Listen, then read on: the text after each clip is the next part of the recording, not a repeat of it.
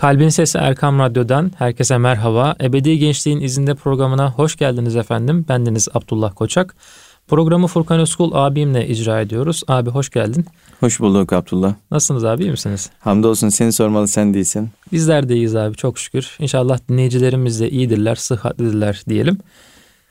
Ee, ve programımıza şöyle bir giriş yapalım abi. Şimdi e, biz genelde kavramlardan konuşuyoruz. Böyle kişinin kendini inşa etmesine dair bir gencin, bir Müslüman gencin kendisini inşa etmesine dair kavramlardan bahsetmeye çalışıyoruz. Bunlar hakkında hasbihal ediyoruz. Bugün daha genel bir kavramdan ve biraz da e, açıkçası gündem olan son dönemde e, bir kavramdan bahsedelim istiyorum. Bu kavram irade kavramı abi. Yani irade deyince bunun içine birçok şey giriyor tabii. İşte e, zaman yönetimi giriyor mesela. İşte biz bunun hakkında da bir e, program yapmıştık, konuşmuştuk üstüne. E, mesela uyku düzeni girebiliyor. İşte iradenin yine içsel boyutu var. E, yani dolayısıyla böyle farklı farklı yönleri var iradenin diyebiliriz. Yani bir irade ilk önce şundan bahsedelim istersen abi. İradenin bir kavramsal haritasını çıkaralım. Yani bu irade kişinin içinde, bir gencin içinde nasıl bir yerde e, bulunmalı. Sonrasında yine işte bir Müslüman genç e, kendisini bu irade etrafında, bir Müslümanca irade etrafında nasıl ilerletebilir, hareket ettirebilir? Bunlardan bahsedelim inşallah. Evet kardeşim yani bu hakikaten irade meselesi geniş bir kavram. Geniş bir kavram olduğu için belki onu gençlik özelinde birazcık daha spesifik bir hale getirebiliriz. Daha özel bir formata çekebiliriz. Çünkü genel anlamda ele aldığımızda aslında her şeyi kuşatan bir şey.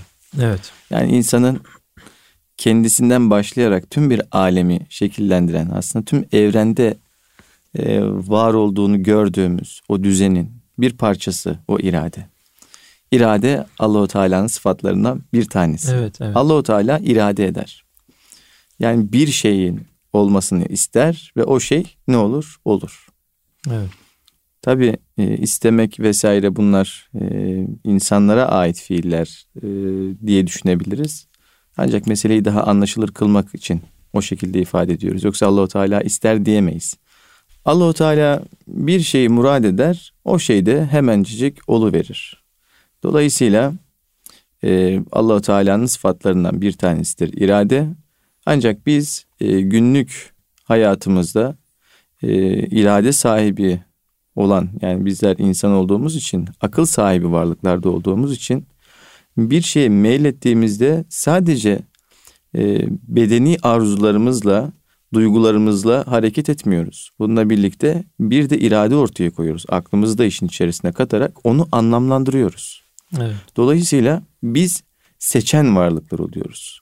Yani mesela çok canımız istese de bir şeyi diyelim bir tatlıyı şimdi dinleyicilerimiz radyolarının başında e, bizleri dinliyorlar. Çok iştah açıcı yiyeceklerden bahsetmek istemiyorum.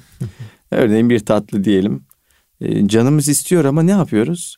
Kilo alabilirim endişesiyle yiyemeyebiliyoruz. Veya bu akşam Veya vaktinde. Da, tabii bu akşam zararlı vaktinde. Olabilir diye. Tabii zararlı olabilir.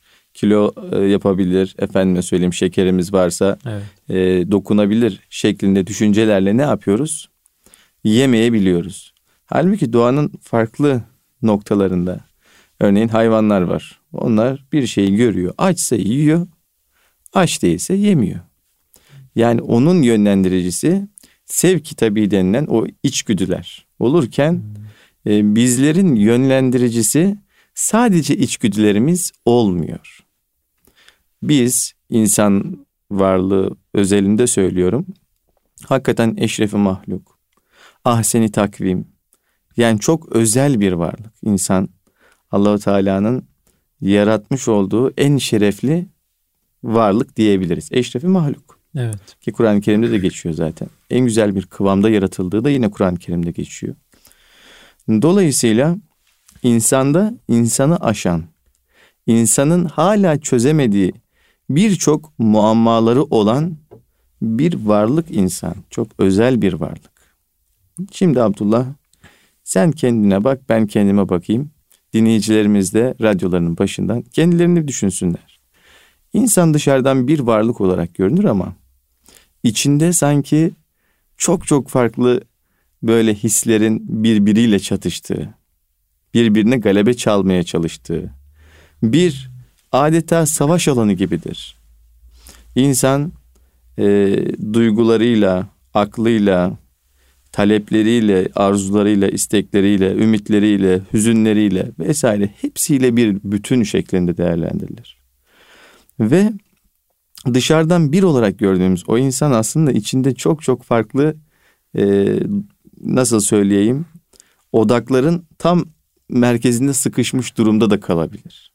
Dolayısıyla burada insan bir tercih yoluna gidiyor. Ben içimdeki odaklardan hangisinin sesini dinleyeceğim? Bu tercihe doğru ne yapıyor insan? Ee, sürüklenmiş oluyor. Dolayısıyla tam bu noktada ya insan duyguların esiri olacak ya aklının e, kendisine göstermiş olduğu o yolu takip edecek veya da ikisini birden yapmayacak. Öylece bekleyecek. Öyle değil mi? Evet. Dikkat edersen bunların her birisinde bir seçim, bir irade söz konusu.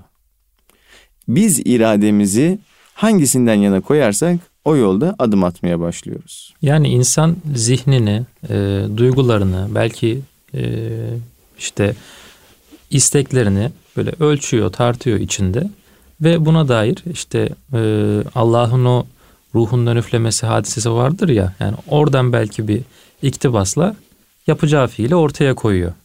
Yani böyle diyebiliriz değil mi? Tabii ya ama bunu yaparken işte dedim ya bir tavır ortaya koyuyor. Bir tercih ortaya koyuyor. Ee, aslında bilinçli bir karar ortaya koyuyor. Hmm, evet. Biz buna irade sahibi varlık diyoruz. insan diyoruz. Mesela kimler irade sahibi değildir? Yani. Örneğin canlı olup da aklı olmayanlar irade sahibi değildir. Hatta insan olup da aklı olmayanlar e, onların da bir iradesi söz konusu değildir. Dolayısıyla bu kimseler Allah tarafından mükellef de tutulmazlar. Evet. Öyle değil mi? Mesela akıl noksanlı olan tırnak içerisinde deli olarak tabir edilen kişiler e, nedir? Allah tarafından e, mükellef varlık olarak kabul edilmezler. Evet. Bir hesaba da tabi tutulmuyorlar. Hesaba. Şimdi burada e, bizi Allah katında mükellef kılan husus ki aslında baktığımızda modern hukuk bağlamında da benzer bir durum söz konusu evet. değil midir? Evet. Yani insan akıllıysa, özgür bir şekilde iradesini ortaya koyabiliyorsa bu insan e, işte ceza kanununun öngörmüş olduğu tüm e, yasalara nedir? Tabidir. Ama insan eğer akıl sahibi değilse, ortaya bir irade koyamıyorsa, şimdi bu kişiyi e, diyelim herhangi bir hücrede tutamıyorsunuz. Evet. E, hapishaneye atamıyorsunuz. Örnek olarak söylüyorum. Akıl sağlığı noktasında diyelim hastanede bir süre misafir edebiliyorsunuz, tedavi edebiliyorsunuz ama topluma karışıyor.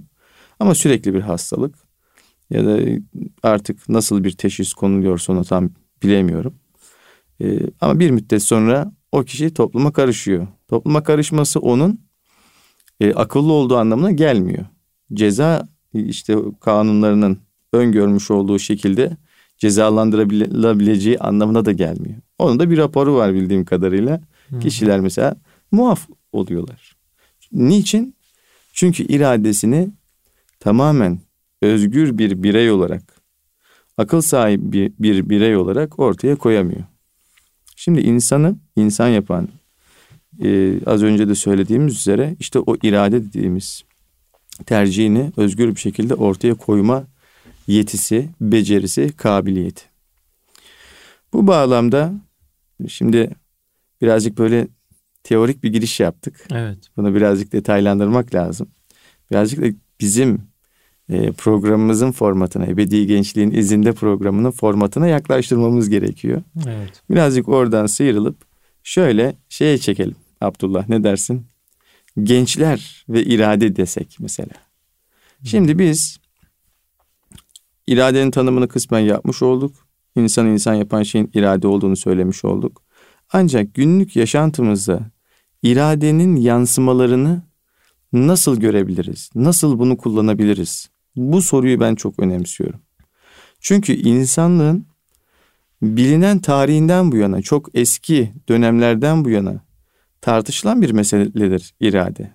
Yani ta düşünün Sokrat döneminden tartışılan bir şeydir. Evet. Peki sonraki yıllarda tartışılmamış mı? Ahlak felsefesi bağlamında tartışılmıştır. Sonraki yıllarda tartışılmamış mı? İşte insanın e, işte bilimsel manada yapılan insan bedeniyle alakalı yapılan keşiflerde efendime söyleyeyim e, psikolojinin gelişmesiyle e, diğer tıbbi alanların e, ya da disiplinlerin gelişmesiyle irade meselesi de farklı boyutlarıyla ele alınmıştır.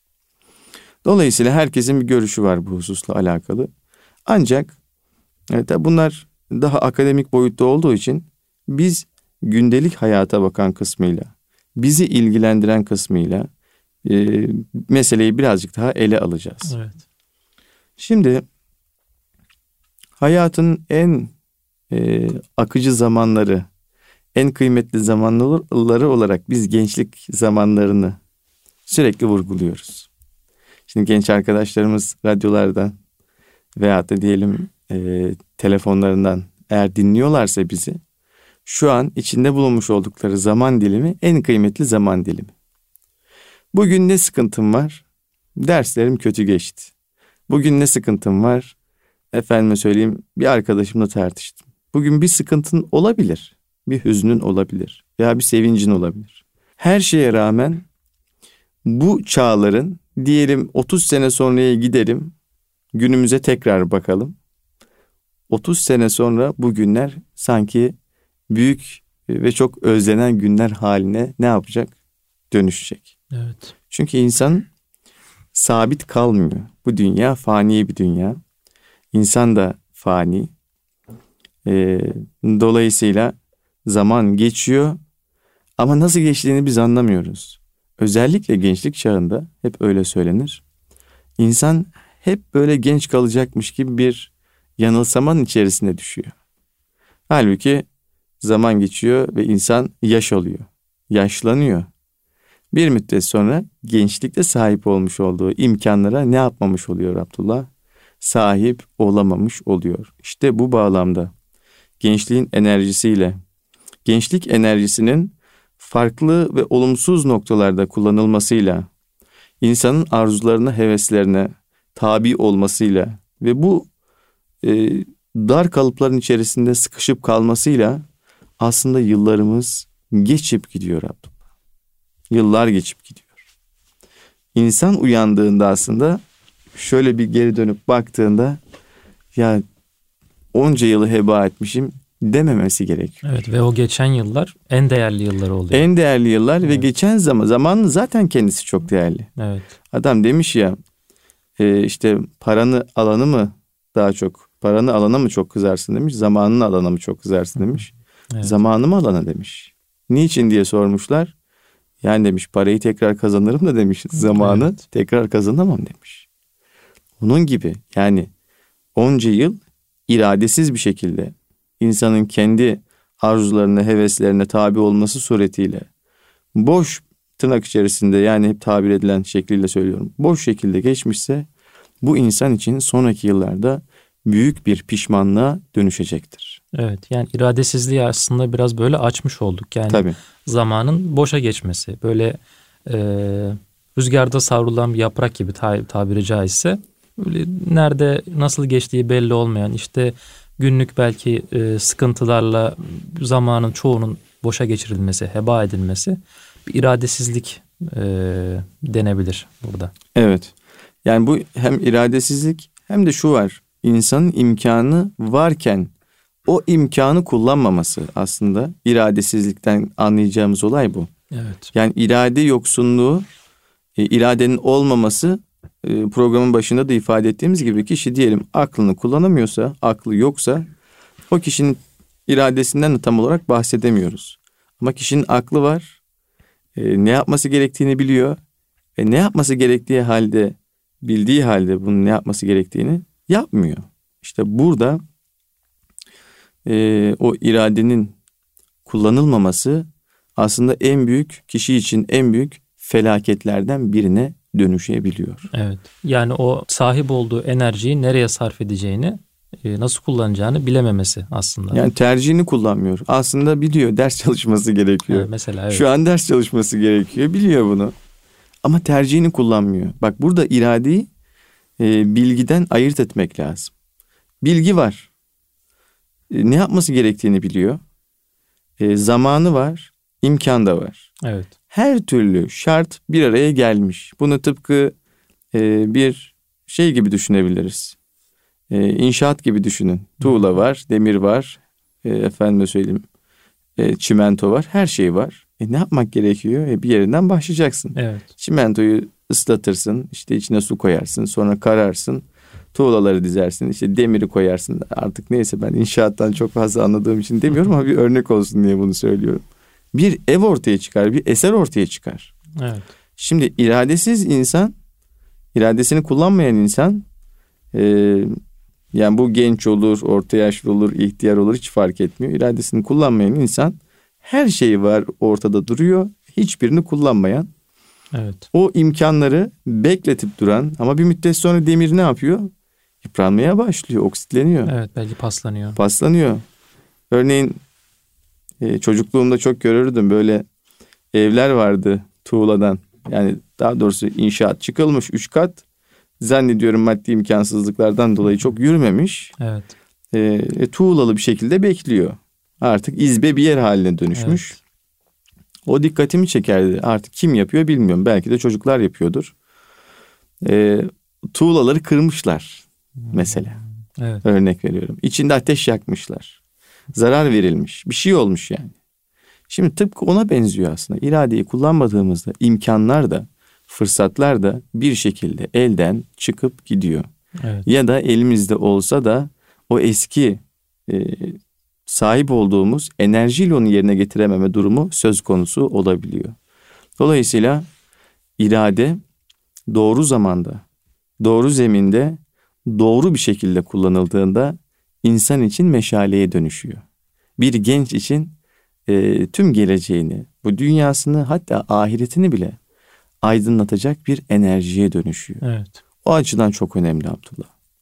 Yani biz sağlam bir duruş, sağlam bir bakış, sağlam kavrayış, olayları sağlam bir şekilde kavrayış. O feraset ve basiret dediğimiz hadise vardır ya. Evet. Feraset ve basiretle birlikte e, olaylara bakmamız. İşte bu bizi aslında meseleleri doğru görmeye, doğru gördüğümüz zaman da doğru hareket etmeye, doğru hareket etmek için de içimizde olması gereken o vicdani e, eylem e, işte fiil becerisine sürüklüyor. Aslında hep birbirini aslında, evet. hep birbirini tetikleyen unsurlar. Besliyor yani. Yani biz dünyaya hiç bakmıyoruz. Dünyaya çok umursayarak da bakmıyoruz. Aman diyoruz. E, çok böyle nasıl söyleyeyim kendimizi dahil etmiyoruz. Bir aktör olarak görmüyoruz. Hep bir figüran olarak görüyoruz belki. Katılımı gerekli olan o katılımı sağlamıyoruz. Sağlamadığımızda bakışımız eksik oluyor. Ee, efendime söyleyeyim olayları kavrayışımız eksik oluyor. Feraset, basiret dediğimiz o iki parlak nur daha sönük kalabiliyor. Ve neticesinde e, irade koyarken de güçsüz bir şekilde irade koyabiliyoruz Abdullah. İşte bundan sakınmak lazım diyorum. Burada aslında abi güzel bir formül ortaya çıktı. Ee, şöyle ki yani bilgi, imkan ve onun e, işte feraset ve basiret yani kişinin kendisiyle birleşmesi yani bilgi ne yapacağının, hangi fiili yapacağının bilgisiyle o fiili yapma imkanı e, eğer varsa onu kişi kendi ferasetiyle işte basiretiyle ki buna biz irade dedik işte iradesiyle e, o fiili ortaya koyduğunda bir irade ortaya koymuş oluyor. Yani böylece e, aslında iradenin nasıl güzel kullanılacağını e, bir nevi formüle etmiş olduk. E, inşallah ikinci bölümümüzde buna dair e, daha ayrıntılı konuşuruz diyelim. Erkam Radyo'nun kıymetli dinleyicileri, Ebedi Gençliğin izinde programımız kısa bir aradan sonra devam edecek efendim. Erkam Radyo'nun kıymetli dinleyicileri, Ebedi Gençliğin izinde programımız kaldığı yerden devam ediyor e, irade kavramını konuşuyoruz. Gençlikte irade ortaya koymanın öneminden bahsediyoruz e, ve bu irade nasıl ortaya konur biraz da bundan bahsetmeye çalıştık. Şimdi bunu biraz daha açacağız inşallah. Yani abi e, İlk bölümümüzde işte dedik bilgi ne yapacağının, hangi fiili ortaya koyacağının bilgisi ve bu fiili ortaya koymaya dair bir imkanın var olması. Bu ikisi birleşiyor. Bu ikisi Sonra bir karar vermen gerekiyor. Evet ya bu ikisi var ve kişinin kendisi bir irade ortaya koyması evet. gerekiyor. Şimdi bilgiyle imkanı konuştuk. Şimdi asıl konumuz olan biraz irade işte e, feraset ve basiret dedik e, biz farklı bir kavram olarak. Yani tamam bizim bilgimiz ve imkanımız var. Peki bu gençteki bu irade gücü nasıl ortaya çıkar veya işte e, eğer yoksa nasıl gelişir? Biraz da bunlardan bahsedelim. Abdullah e, biz ne isteriz ve nasıl isteriz? Yine programın birinci bölümünde vermiş olduğum yemek örneğinden gideceğim. ee, biz niçin yemek talep ederiz? Acıktığımız için talep ederiz. İhtiyacımız var deriz ve yemek talep ederiz ya da su içmek isteriz. Veyahut da arkadaşlarımızla görüşmek isteriz. Bu bir ihtiyaçtan kaynaklanır. İnsanın fıtratı e, dünya hayatında ihtiyaç duymaya programlanmıştır. E, bizler ihtiyaç sahibi varlıklar olarak e, bir şeyi talep ederiz. Ve talep ettiğimiz şeyin neticesinde bir irade ortaya koyarız. Yani bir şeyi alırız, yemeği yeriz, suyu içeriz, arkadaşlarımızla gider, buluşuruz. Bu bir ihtiyaç neticesinde ortaya çıkar. Demek ki iradenin temelinde, merkezinde de aslında bir şeyin ihtiyacını duymak olmalı. Aslında ihtiyacımız var ama bazen de yanıltır insanın bedeni. Diyelim karnımız açtır ama o an kan şekerimiz yüksektir yemek yiyemeyiz. Öyle değil mi? Evet. Veyahut da arkadaşlarımızla buluşmak bizim ihtiyacımızdır ama ruhsal olarak problemliyizdir o an için. Gidip görüşmeyiz. Veyahut da e, e, susamışızdır ama diyelim ki e, bir sorundan ötürü e, insan su içmeyi unutur ya da içemez mesela. Evet. E, gibi. Yani aslında fıtratın talep etmiş olduğu ama yerine getiremediğimiz e, o an için herhangi bir sorundan dolayı yerine getiremediğimiz bir şey olabilir.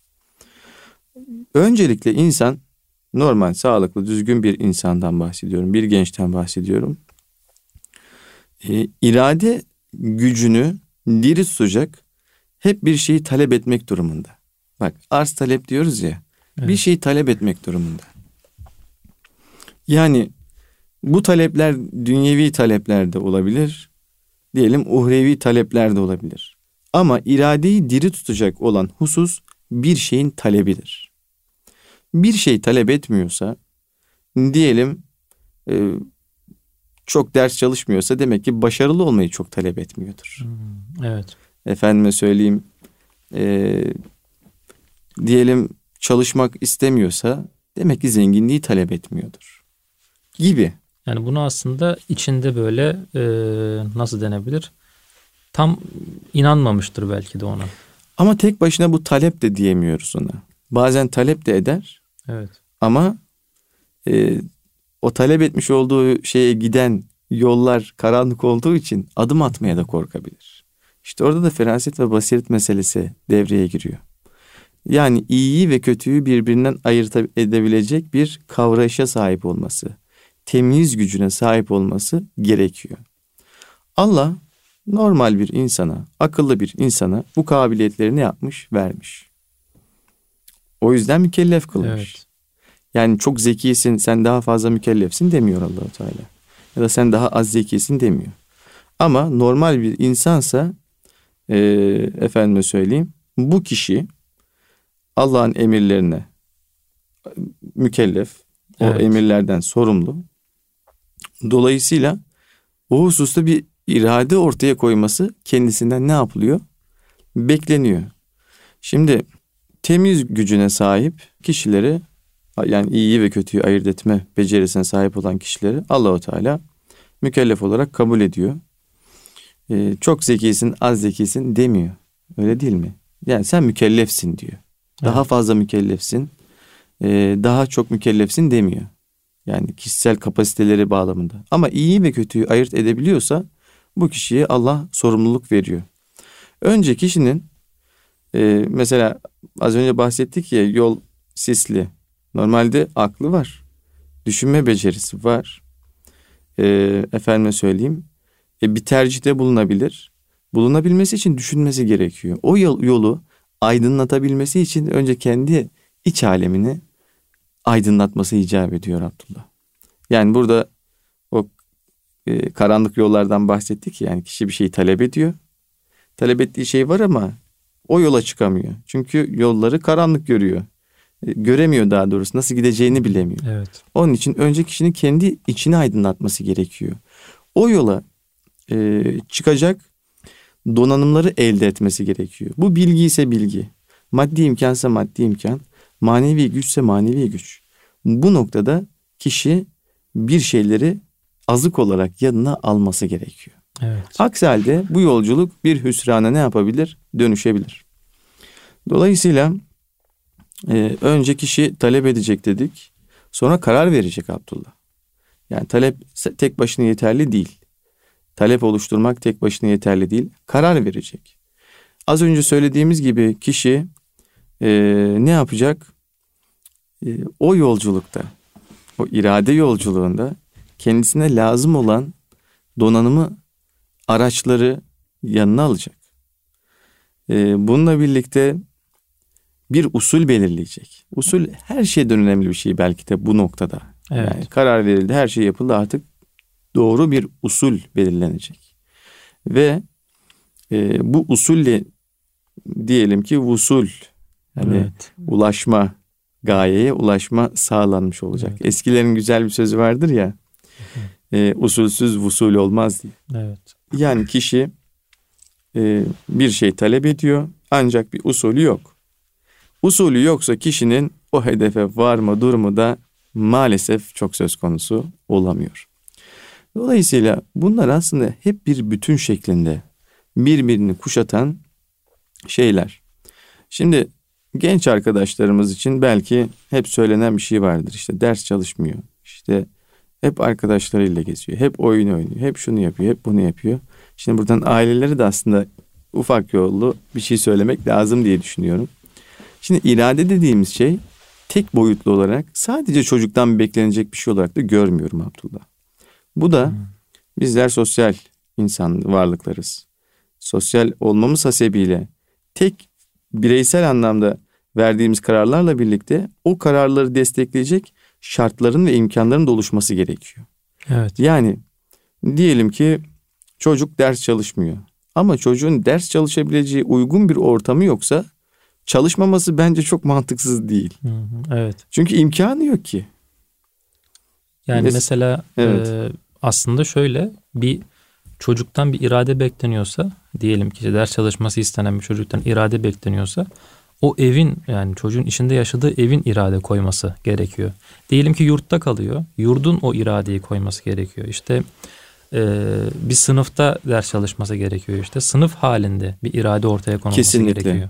Kesinlikle. Yani irade koyması gereken yerde şartların zamanın ve zeminin buna uygun olması gerekiyor Abdullah. Evet. E, bu tabii tek başına hani biz kişiyi de genci de artık kim kullanacaksa iradeyi e, onu şartlara bağlamak anlamında söylemiyorum. Yoksa çok güçlü iradesi olan insanlar vardır. Demir gibidir iradesi. Evet. Böyle gözünden uyku akar ama yapacağı işi yapar. Evet. Yani çok değişik adamlar vardır. Ee, mesela bununla alakalı şu örnek çok dikkatimi çeker. Fuat Sezgin Hoca rahmetli evet. Almanya'ya gidiyor. Biliyorsun 80 darbesinden sonra onun bir süre hatta uzunca bir süre daha doğrusu Almanya'da çalışmışlığı söz konusu. Orada profesörü demiş ne kadar çalışıyorsun günde demiş. 17 saat çalışıyorum efendim demiş. Evet. Az demiş biraz arttır demiş. Şimdi 17 saat ne demek Abdullah yani düşününce e, insanın diyelim günlük yaşamın üçte ikisi günlük hayatın üçte ikisi öyle değil mi? Evet. Yani üçte ikisini de aslında geçiyor. Evet hatta güncel bir örnek vereyim. Aziz Sancar e, günde 16 saat çalışıyormuş. Bu Nobel'den sonra işte biraz e, programlara vesaire gitmeye başlamış. İşte soruyorlar efendim işte şu an günde kaç saat çalışıyorsunuz peki diyor. 12 saat çalışıyorum diyor. Yani hmm. gününün yarısını yine çalışmaya ayırmış bir şekilde. Yani işte buradan oraya geleceğim. Kişi bir talep oluşturduğunda o talebe ulaşmak için aslında şartları da kendi dönüştürebiliyor. Şartları da kendi dönüştürebiliyor. Nasıl dönüşüyor şartlar? Aslında iç aleminde talebi ne kadar güçlü oluşturduysa birisi o kadar güçlü gelişiyor aslında her şey. Ne kadar güçlü arzuluyorsa o kadar güçlü bir şekilde o tarafa doğru e, yoğunlaşmasını sağlıyor ve hedefine ulaşma noktasında gayretini, tüm o bedenini, o duygularını, aklını bir noktaya ne yapabiliyor? Odaklayabiliyor. İşte burada önemli olan talebin e, güçlü oluşturulması. Evet. Yani onu nasıl söyleyeyim? Onunla hemhal olmak, o evet. taleple hemhal olmak. İleriye bir hedef koymak ve o hedef uğruna işte eskilerin tabiri durmadan, yılmadan koşmak belki yani. Tabii. Bu diyebiliriz aynen. Evet yani bu Necip Fazılca bir ifadedir yani böyle yılmadan işte e, yorulmadan sürekli koşmak o hedefe doğru işte onun hedefi büyük doğu mesela o hedefe doğru böyle sürekli bir koşuş koşma hali sürekli bir işte belki dönemin şartına göre savaşma hali yani gençliğin kendi içiyle belki savaşma hali işte o ateş yanıyor belki e, farklı şeyler enerjisini farklı yerde e, sarf etme imkanı var işte gücü var e, etrafta farklı mala yani işler var ama o ateşi işte o enerjiyi asıl yolda işte İslam'ın çizdiği yolda işte çalışmanın başarılı olmanın getirdiği yolda sarf etme gücü irade aslında. Evet yani burada e, Necip Fazıl deyince aklıma şey geldi. E, tohum saç bitmezse toprak utansın diyor ya. Evet. İşte hedefe varmayan mızrak utansın. Şimdi bir hedef olması lazım. Evet. Aslında kişisel bazda da bir hedefin olması lazım. İradenin oluşabilmesi için, güçlü bir şekilde ayakta durabilmesi için toplumsal bazda da hatta devletler bazında da bir hedef olması lazım. Mesela bizim için ne denir? İşte eski Türk tarihinden vesaire düşünüldüğünde bir kızıl elmadan bahsedilir. Hmm, Öyle evet, değil mi? Evet. Bu stratejik bir şeydir yani. Bir kızıl elma. Bu bir hedeftir. Dolayısıyla insanın da bir kızıl elmasının olması gerekiyor. Hmm. Öyle söyleyelim. Evet. Yani irade o zaman güçlü bir şekilde ayakta durur. İnsan yol yürür. Hedefe varmak için gayretini en azami e, derecede yükseltir diyelim. Evet. Bir genç için hedef çok önemli. O hedefi muhakkak oluşturmalı. Bu hedefini yakın çevresiyle paylaşmalı. İhtiyaçlarını onlara söylemeli. Destek alması gerektiğinde destek almaktan kaçınmamalı. Evet. Ve yakınları da destek sunmaktan ne yapmamalı? Kaçınmamalı. Evet yani hmm, korkmamalı belki işte bir ders çalışma planı hazırlayacak mesela. İşte bunu rehber öğretmeniyle belki e, hazırlat hazırlatmaktan, beraber hazırlamaktan çekinmemeli. İşte ailesiyle işte evle ilgili bir sıkıntı var. Bunu böyle işte ailedeki en yakın kişiye anlatmakta bir sakınca görmemeli veya işte kaldığı yurtla alakalı bir sakınca var. İşte yurt görevlisiyle paylaşabilir.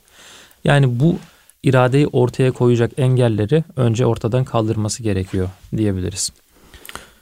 Evet aynen o şekilde söyleyebiliriz Abdullah. Burada abi e, birkaç da kitap tavsiye edelim istedim ben. E, şimdi meşhur dedik yani şu an bu e, irade kavramı meşhur dedik. Bu kavram meşhur olduğunda ilk çıkan e, kitaplardan biri yani en çok gözüken kitaplardan biri yabancı bir yazar Jules Payot isminde bir yazar irade terbiyesi olarak çevrilen bir kitabı var. Yani en başta bu kitap tavsiye edilebilir belki. Yani artık bu irade deyince akla gelen ilk kitaplardan biri. Ee, Cemil Meriç de zannediyorum e, bir kitabında bunu özellikle tavsiye ediyordu. Hı, evet, evet, evet. İkinci bir kitap olarak e, daha yakın zamanda çıkmış bir kitap. Abdülaziz Kıranşal hocanın diyelim. Müslüman gençler için irade terbiyesi. Bu belki biraz daha konumuza uygundur. Yani böyle işte daha imani meselelerden de bahsediyor. İşte Müslüman genç nasıl hareket etmeli? İşte ibadetlerini nasıl gerçekleştirmeli? İşte bu e, nefsinin terbiyesi vesaire böyle daha e, bize yakın kavramlardan bahsettiği için yani bir Müslüman gençler için zaten kitabın başlığı. Bizim de işte e, asıl konumuz buydu. Daha yakın geliyor açıkçası. Bir diğer kitapta yani bizim için en güzel örnek olan Üsve-i Hasene olan peygamberimizle ilgili Peygamberimizin Bir Günü isminde idrak yayınlarından çıkmış bir kitap. E, bu kitapta da işte peygamberimizin yani biz şimdi 24 saat olarak e, dilimlendiriyoruz günü. İşte Peygamber Efendimiz beş vakit namazla işte. Burada işte kişisel ve özel hayatın ayrıntıları bu kitapta anlatılıyor. Yaklaşık 180-200 sayfalık bir kitap. Ee, bu kitapta açıkçası çok güzel bir kitap yani okunmasını ben bu kitabın özellikle tavsiye ediyorum. Bir diğer kitapta Gençlerle Baş Başa Ali Fuat Başgil'in. Ee, bu kitapta zaten çok kısa, e, özlü, işte veciz ifadelerle dolu ve yani hemen hemen zaten herkesin kitaplığında bulunan, çoğu kimsenin okuduğu, okumayanlara tekrar bu şekilde bu vesileyle tavsiye etmiş olalım. Ve bu şekilde abi iradeden bahsettik. Ee, yani konuyu konu çok derin, çok uzun. Ee, biz yani, yani ne kadar konuşsak aslında evet. eksik kalacak bir konu. Evet. Gençler ve irade özellikle gençlik çağlarında iradenin öneminden bahsettik. Bu çağda kişi doğru bir hedef koyarsa, doğru bir talep oluşturursa, doğru çizerse sınırlarını diyeyim ve güzel bir usul, üslup ortaya koyarsa, e, hayatının sonraki aşamaları ve sadece bu dünyası değil, ahireti de ona göre şekillenecektir diye düşünüyorum. Çünkü her şey aslında irade temelli olarak önümüzde duruyor. Evet. Biz irademizi nasıl kullanırsak ona göre şekilleniyor. Yani insanın cüz'i iradesi var değil mi? Evet. Hani e, itikadi bağlamda, kelami bağlamda ele aldığımızda cüz'i iradesi var insanın. Evet. Yani kişi kendisi karar veriyor. Hani kaderim yazıldı. Evet. E, benim elimden hiçbir şey gelmez. Allah ne yazdıysa o olur denilmiyor. Evet. Evet. Yani Müslüman bir genç. Müslüman bir genç bunu düşünerek cüz'i iradesinin farkında evet. olarak kendi bakışını ortaya koyabilmesi gerekiyor Abdullah. Evet hayatını düzene koyması gerekiyor diyelim. Erkam Radyo'nun kıymetli dinleyicileri, Ebedi Gençliğin izinde programımız burada sona erdi. Haftaya görüşünceye dek sağlıcakla kalın. Allah'a emanet olun efendim.